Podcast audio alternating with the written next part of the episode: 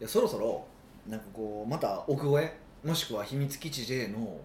オリジナルグッズを開発したいなって思うんですよそろそろ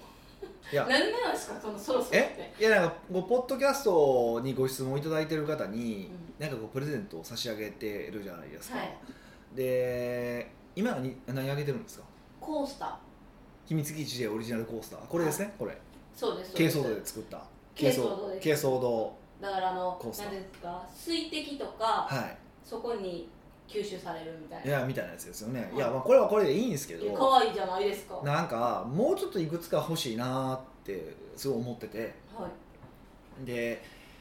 一個思ってたのはちょっと大きいそれはまあ僕の個人的な事情も含めて話をすると、はい大きいマグが欲しいなと思ってるんですよ大きいマグママググカカッッププマグカップほらズームとかでセミナーとかをしててもこうドリンクののどかっか飲むじゃないですか、はいでその時にせっかくがこう秘密基地 J と奥越えって書いてるマグで飲んだ方が絵になるなって思いま せん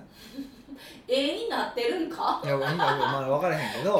あの自社愛めっちゃ歩いたみたいないや自社愛とかじゃなくてなんかあるじゃないですかへえまあまあまあまあ言わんとしてる知ってることはわかる気がする、はいみたいなあと、まあ、最近ちょっとこうインスタとかでこう動画とかをちょいちょい撮ってるじゃないですかで、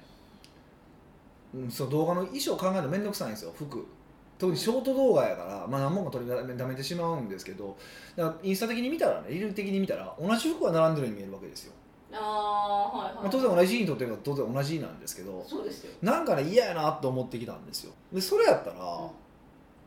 いやもうなんか同じ服なら同じ服でもいいんやけどなんか T シャツとかの方がいいかなと思ってロゴ T ロゴ T ロゴ T なんですけどシンプルにこうロゴだけ入ってる秘密基地 J からなんか奥越えのロゴが入ってるだけじゃなくてなんか一言なんかほら最近よく文字書いてあるやつあるじゃないですか T シャツとかでうん外国人外国人あそうそうそうそうだからそこにこう仕事してる場合じゃないとかなんかそういうふうななんかこっちのメッセージ性のある T シャツ着た方がなんかいいんじゃないかなと思ってきてうーんえハッピーありますけどねいや、発表は別にだってあれじゃないやんあれないやんメッセージ性はないやまあ後ろはいいしなんかメッセージ書いてましたよビジネスイズんエエンンタターーテテイイナメンートあエンターテイメント書いてます書いてますけまあど後ろやけどなみたいなそうそうでもいやまあハッピーアゲーだから難しいと思うし、うん T シャツだと使えるんかなとか思ってみんなもえ T シャツもあるじゃないですかあの SML あるからその人何サイズよみたいな話になってああそういう話になるんかうんめんどくせえなあの一番最初のマグカップはいいと思うね統一はいはいはいタンブラーとかうんそういう系ですよね、はまあまああ、うん、一個思ったんがやっぱ割れ物だから怖いなっていうのはありますねはい発想元あかあら送しるたら送ねる時ねはいはいでもまあそこはご愛 嬌でみたいな終われたらごめんねって、あ言ってねもう一回送りますみたいなぐらいでいいですけど、うん T シャツ難か T シャツは別にあ思ったんですよ別にあの新しいノベルティじゃなくてもうヒデさんだけが持てばみたいなそれは違うんですかいやそうそう全然いいんですけどなんかいやなんかこういろいろプレゼントがあったらなんかこうもっと質問もしたくなるんかなと思ってこのポッドキャストにあー採用されそてはあると思います採用された時にこうちょっと質問のこう良さによってもらえるものも変わるみたい なあそれはタモリクラブと同じシステムそれ 何くらいですタかモリクラブと同じシスたえテム、ーは質問のあの良さによっい、てタモリクラブはと、まあ、投稿なんですけどあの、はい空耳アワーのその投稿によってもらえるものが違うんですねへー T シャツなかなかもらえないんですけどそれはすごいいや面白いと思いますただ一個、はいもう一個私が懸念するのは、はいあれなんですよあのーロット数少なかったら採算が合わないのも結構あるから、はいあのそこどう考えてるんですかみたいなあいやもちろんはい嬉しいですよ、質問いただけるの本当にありがとうございます、その質問があるからこそこうやってポッドキャスト続けられるかあらそそううですもうすぐ500回ですからねそうそう、はいあはい覚えてました、はいなんですけどそのねロット数も少ないしで結局大幅注文じゃなかったらいけないとかやったらえ在庫になってるやんみたいなまあ、在庫な在庫はね確かに問題がありますよこうう邪魔なんでねそうそういうのが、えっとちょっと気になるなみたいななるほど多少では単価が上がってもいいから数少なく作ればいいんじゃないのよあでできるものともうこのロット数からしか受け付けませんみたいなのがやっぱあるまあ、前の時計とかそうやったもんねそうフランクみんなみんな覚えてますかあれ150本やったっけエアル300本ぐらいです300よ本か、はいあのフランあク・ミュラー買え500本やったかからもしれフないランク・ミュラー買えるわみたいなえ買えるわぐらいの金額でしたよその記憶はあんだよそのツッコミしたもん俺ーじゃあなんで作ったんですかえなんか作りたかったよあれいや、まあ、マジででも俺のノベリティぐらいはあそこから始まったわけじゃないですかそうですねほんまあれからいやあれだってあれをみんなに配りたいところからあお誕生日会も始まったんでああそうですねそうそうそうそう誕生日会とか懐かしそう始まってあのいいろいろありますねトランプトランプはねトランプもすごいいいですよねあれ今でも僕よく使いますけあそうそうそう、うんトランプいいです、どうんトランプあとコースターもありましたしあとまあコーヒーも送ったりしたりするし手帳のクリップとかはいはいはいはいありましたしスマホのリングはいはいはもありましたし、はいあと何がありましたっけこまごましたやつあポーチポーチいポーチねちょっとちっちゃすぎてあんまりだったんですけどえね私めっちゃ活用してるんですよあそうなんですか僕にはあんまりだったんでもう一回サイズ変えろよと思ってるんですけど意外とすぐ簡単にできるんでそういうものねトランプとかそうなんか時計とか結構時間かかる大変でしたよねトランプは多分ねトランプは一番ヒデさんが大変やったなんか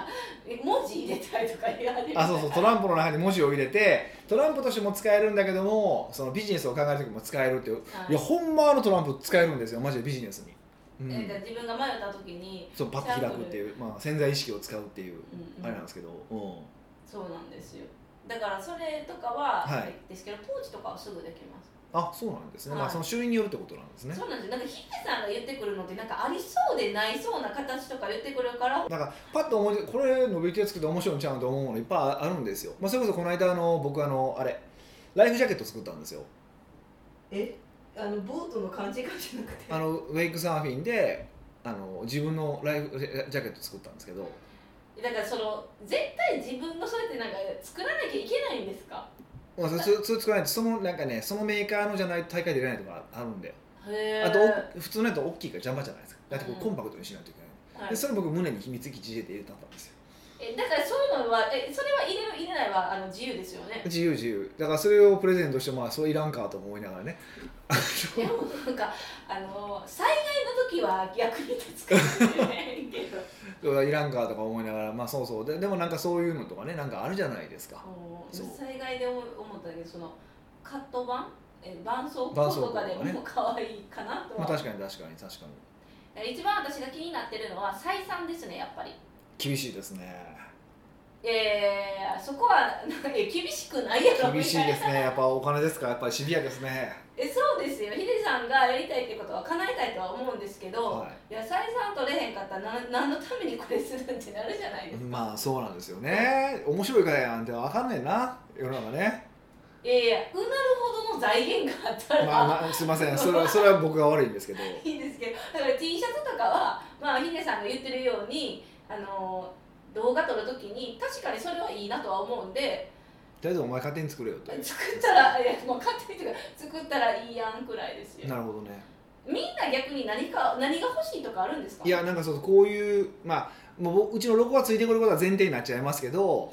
確かにそこは前提やけどそれでも欲しいこういうものだでもうちのロゴ可愛いと思うんですよ特に秘密基地 J はえ私も秘密基地別に会社のロゴには見えないじゃないですかそれやしねあのもうデザイナー泣かしたし そうそうそうぐらいのあのあれなんであのこういうのだったら欲しいなっていうのがあればえー、いっぱいそんなんポンポン出てきませんなんかそういう充電器あったら可愛いなとかあそうそう言ってもらえればちょっとそれは検討の材料にの全然テンプレに載せるのでえパソコンあったら可愛いなとかパソコンは難しいやろお前がシール今してもシールよねそれね俺もシール貼ってるけどシールになりますね、うんあとスマホとかケースとかいや意外とあのカラフルやしね可愛い男女ともに持ってもそうそうそう可可愛愛いいからしいんでいいと思うんですよねそれはあるからぜひそれを貼ってほしいいやなんかそういうのねちょちょっとそれを教えてほしいなっていうのはある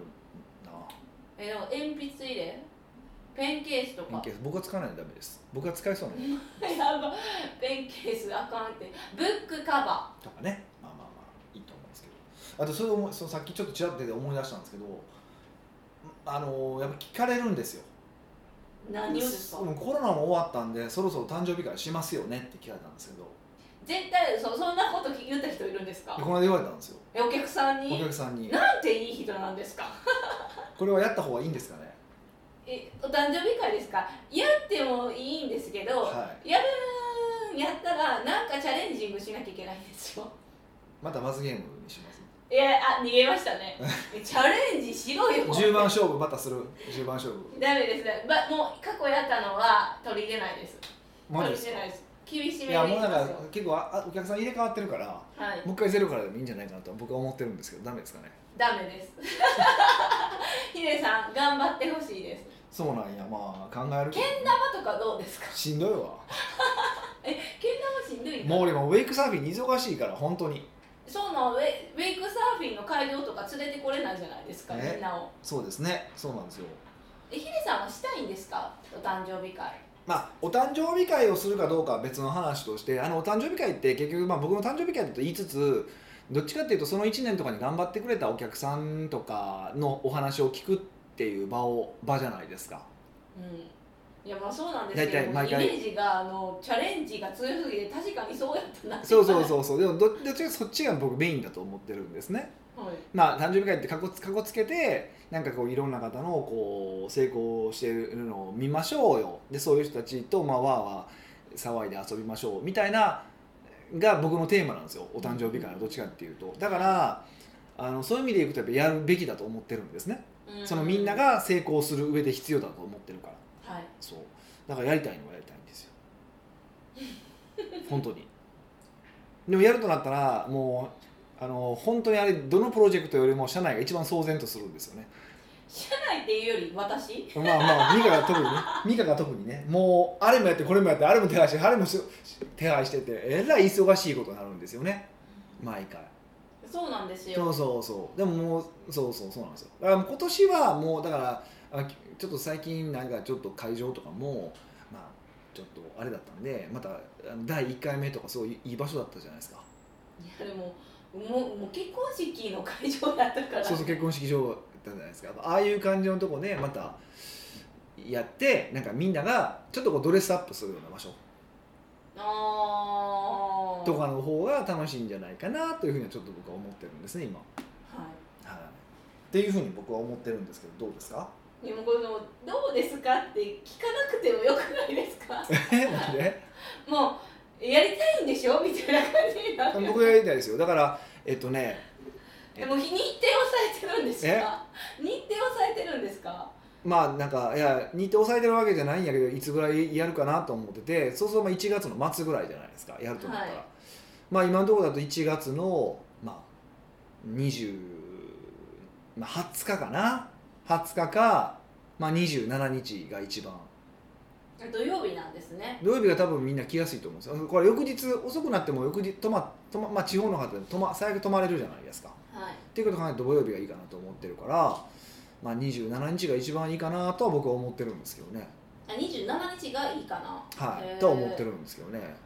うんうんうんでやったら来るよって言ってくれるのがどうなどうなんやろうなと思っててまあ来てくださるとは思いますあそうなんですねじゃあやりましょう来てくださるとは思いますうんやしなんかまあ中途半端な時期に言うたなって今思いましたなんでもうこれがもうちょっと直近すぎたらいやもう会場とかがいやもう来年頑張ろうみたいないけるけどはいなんか8 10月中旬なんかいけそうな気がすにる逃げられへん時期にちょっとなんかノーって言ったら仕事への平らな感じ もするしイエスって言ったらもうあの頃めっちゃもうすごい忙しいやんみたいな、まあそういうとこ力あるよねそうそうなんで今のお客さんもなんで今のタイミングいやまあ今のタイミングやったら普通に言いますよねそうそうそう言ってくれたんですよで確かになと思ったその BD グッズも含めてねうんだからまあバインってはその、まあ、あの前のそのフランク・ミューラーの時のようになんか一個その時に来た人だけの、まああの、トランプもそうでしたよね確かそうですそうですその時に来てくれた人にあのプレゼントするノベリティみたいなのを考えてもいいかなと思ってるんですよ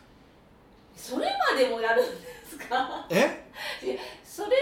までもやっちゃういやもうだって時期考えたらまだやろうと思って頑張ればできるじゃないですかはいえー、何がいいんですかねやるとしたらいやわかんないです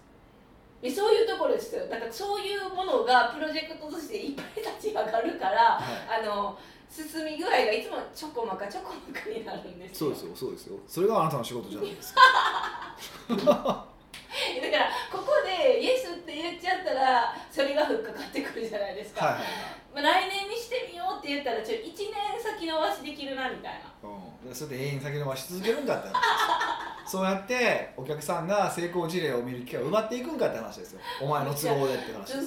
つ続いてえそんなん言ったら最後はイタリアでするとか言ってたからそれ絶対叶えてくださいよでやりますよやりますよ必ずやりますよ言いましたよ、はじゃあ50歳の時はイタリアってしまえ今ヒデさんが40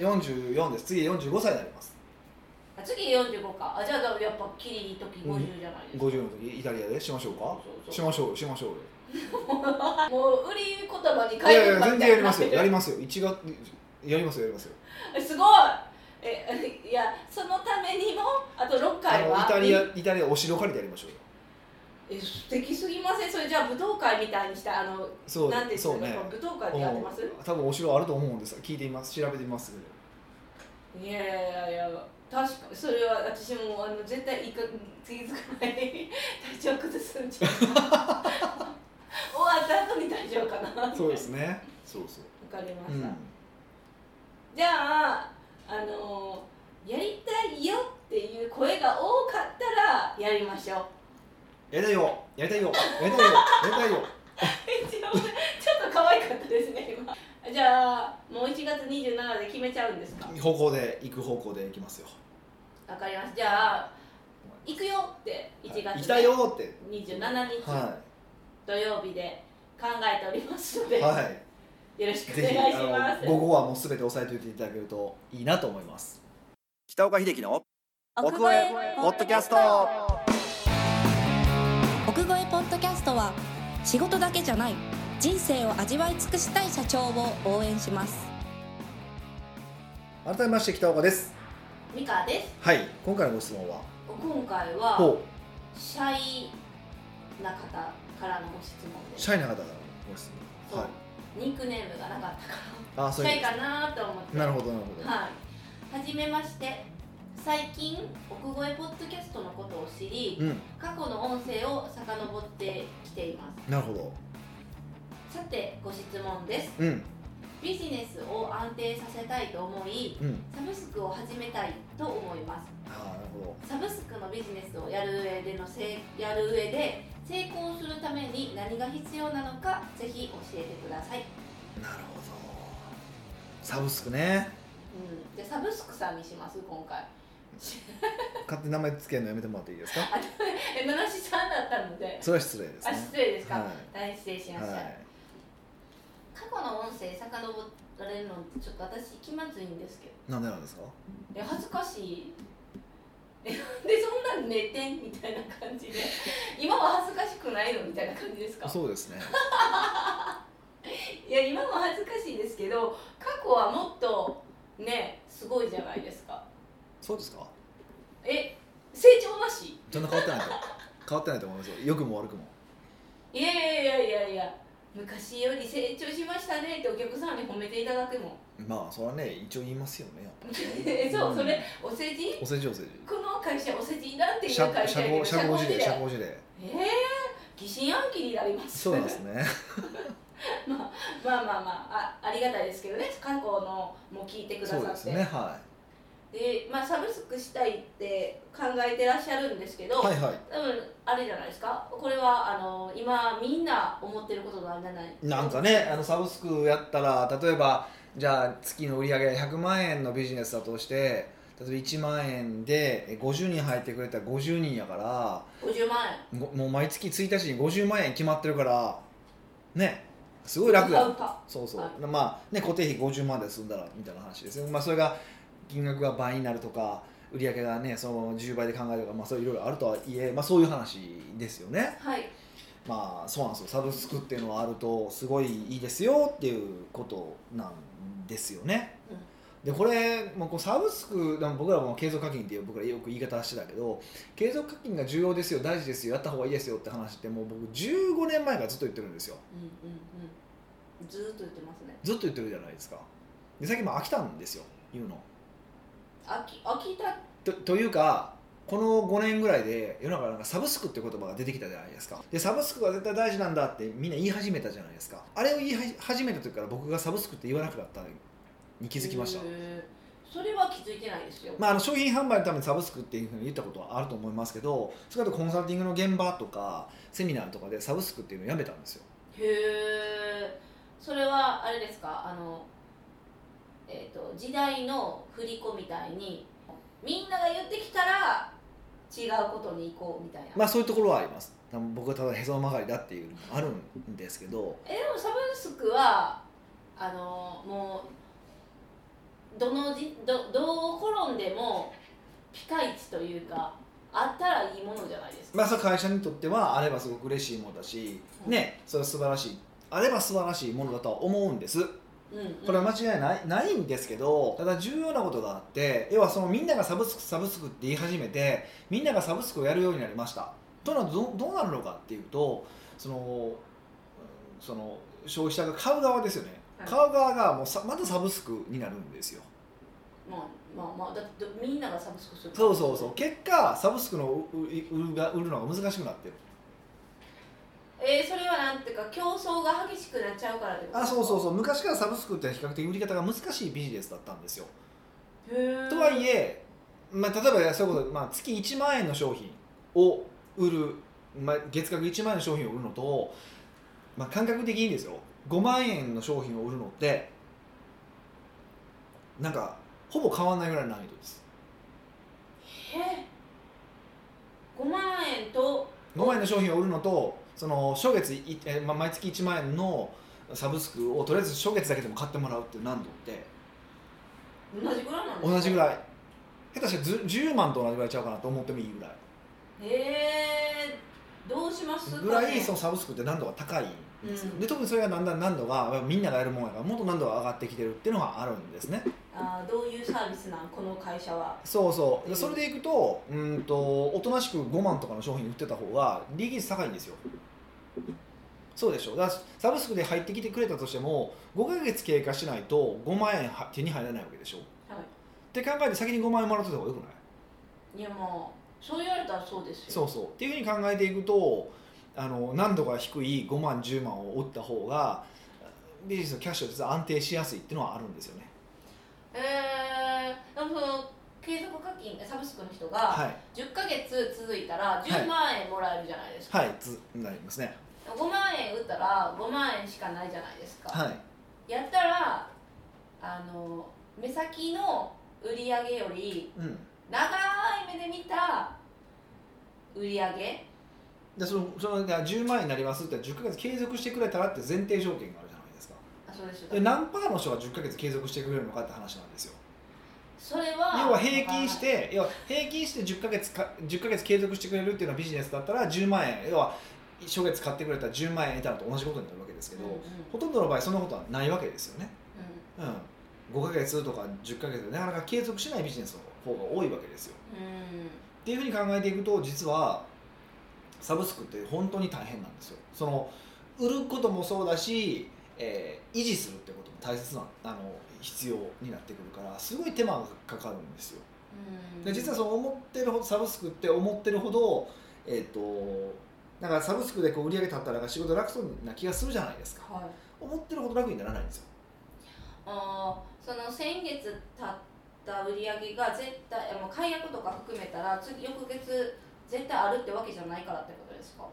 翌日大体回回復されるんじゃないですか、何はいパだーから絶対おトントンに行かないってことですそようねそうそうそう売り続けなきゃいけないってそこうとそうですそね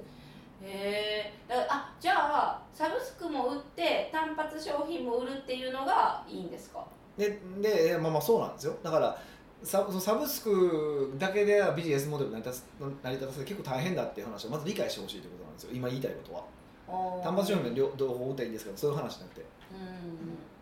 で今回ちょっとテーマがサブスクなのでもうちょっとサブスクだけで話を進めていくとでもう一個重要なことがあってサブスクをお客さんに提供するためにでいくとその商品の納品っていうのが多くの場合結構初め大変なんですようんどういうことかっていうと、まあ、あの健康食品とかだったら、まあ、別に同じ商品を送り続けるだけだからそんなに大したことないんですけど例えば我々のようなビジネスの場合だってコンテンツを毎月作るってことになるわけじゃないですかそうでしょであとシステムとかの場合だったらもっと言うとさらにそのサブスク提供する前にまずシステムを作るっていうすごい重い工程があるわけじゃないですかうんうん、むちゃくちゃ金もかかるわけでしょっていうふうに考えたらこうシステムに関して言うとすごいそのギャンブル性が強いんですよ実はサブスクってへー売れるか売れへんか分から分からんへんものにドーンとお金と時間かけるわけだからで僕らみたいなそうビジネスでこう毎月コンテンツを作り続けるって話、まあ、こういう方コンサルタントの方も多いのであのそういう方って考えた場合だったら、うん、例えばじゃあ1人しかサブスクに1人しか入ってくれなかったもそのサブスクのコンテンツ作らないといけないんですよえキッズってなりますそうでしょそれともう解約してってって思うじゃないですか。だから何人以上来てくれてたら何人以上だったら、まあ、例えばじゃあ1万円の商品で、えっと、10人来てくれたら10万円じゃないですか。で10万円じゃあもらえるとしたら何時間、ま、何時間まで働いていいんですかねコンテンツ作りに。え毎月10万円ですかはいえそれはその人の時給によるってこもとちろでんすそかまあ、もちろんその欲しい時給によるんですけどいや、まあ、半日なら全然使っていいよっていう人もいればいやそれはもう2時間でしょっていう人もいると思うし、それは人によって違うんだけど要はそう自分がその飲めるだけの自分の時給として OK と思えるだけのお客さんをちゃんと集められるのかっていうことが結構大事なんですよね。うんだからそれなりのリスト数があってあって初めてサブスクって開始した方がいいんですよでないと初めの方ずーっとなんか2万円しか入ってこないと入ってけえへんのに2日丸2日潰されるみたいなことになったりとかするんですよ商品提供に。うんっていうことになるのでやっぱり今の時代だとまずはそういう単発商品とかでお客さんとの関係を構築していってそう購入者リストっていうのを増やすで自分の時給が合うレベル感までまずリストを増やすっていうところが先なんですよねうんえリスト数を増やすがさでもリスト数めちゃくちゃ増やしたとって、はいえじゃあどのタイミングがゴーサインなんてなりませんかまあ、最終的にはだからある程度ギャンブルになるんですけどああそれはやってみいひんかった分からん部分はあるからでも少なくとも購入者リストだったら何パーセントぐらいは大体商品購入してくれてるから、うんまあ、サブスクだからその半分生活で半分になったとしてもこれぐらいの人数だなって仮説立てられるわけじゃないですかはいなら売り上げがまあいくらいくらになるからそれだったらまあ最低飲めるかなとか計算成り立つわけじゃないですかそんなことを考えへんかったらあかんのや